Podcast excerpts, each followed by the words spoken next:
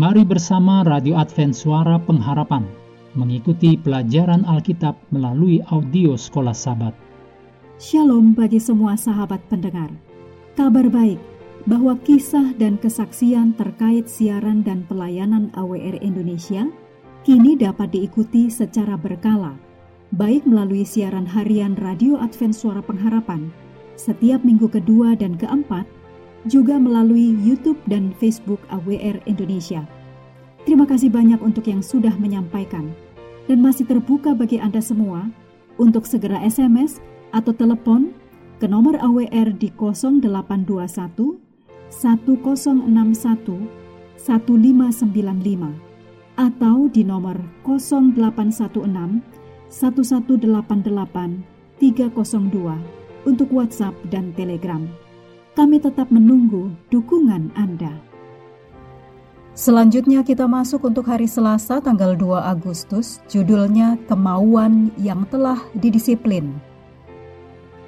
Mari kita mulai dengan doa singkat yang didasarkan dari Yakobus 1 ayat 12. Berbahagialah orang yang bertahan dalam pencobaan, sebab apabila ia sudah tahan uji, ia akan menerima mahkota kehidupan yang dijanjikan Allah kepada barang siapa yang mengasihi Dia. Amin.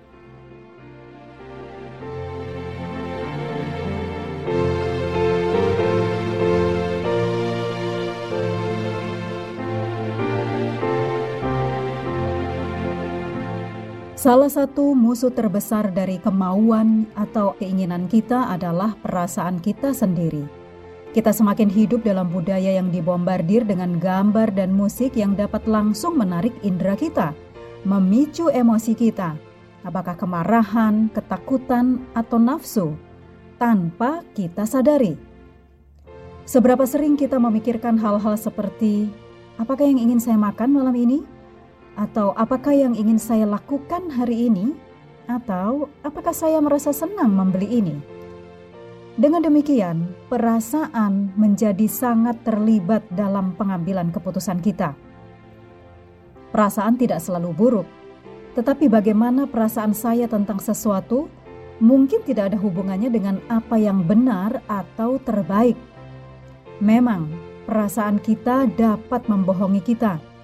Yeremia 17 ayat 9 menuliskan betapa liciknya hati, lebih licik daripada segala sesuatu dan perasaan dapat membuat gambaran yang salah tentang kenyataan, menyebabkan kita membuat pilihan yang buruk, menjebak kita pada cawan lebur buatan kita sendiri.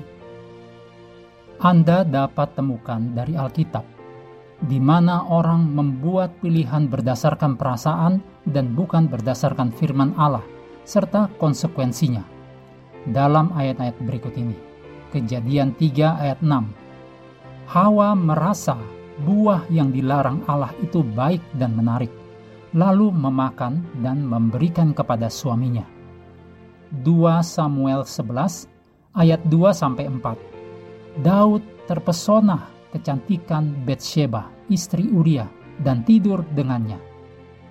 Galatia 2 ayat 11 dan 12. Petrus menjauhi saudara yang tidak bersunat sebab merasa takut kepada saudara bersunat. Mari lihat apa yang menjadi perhatian Petrus dan yang dia inginkan untuk dilakukan para pembacanya dalam 1 Petrus 1 ayat 13.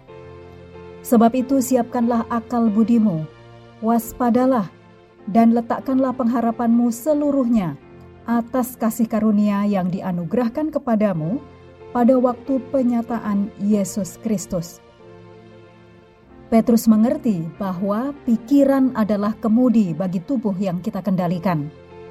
Bila kendali pikiran disingkirkan, maka kita akan dikendalikan oleh perasaan apa pun yang menerpa kita. Bayangkan berjalan di sepanjang jalan sempit menuju rumah sang gembala.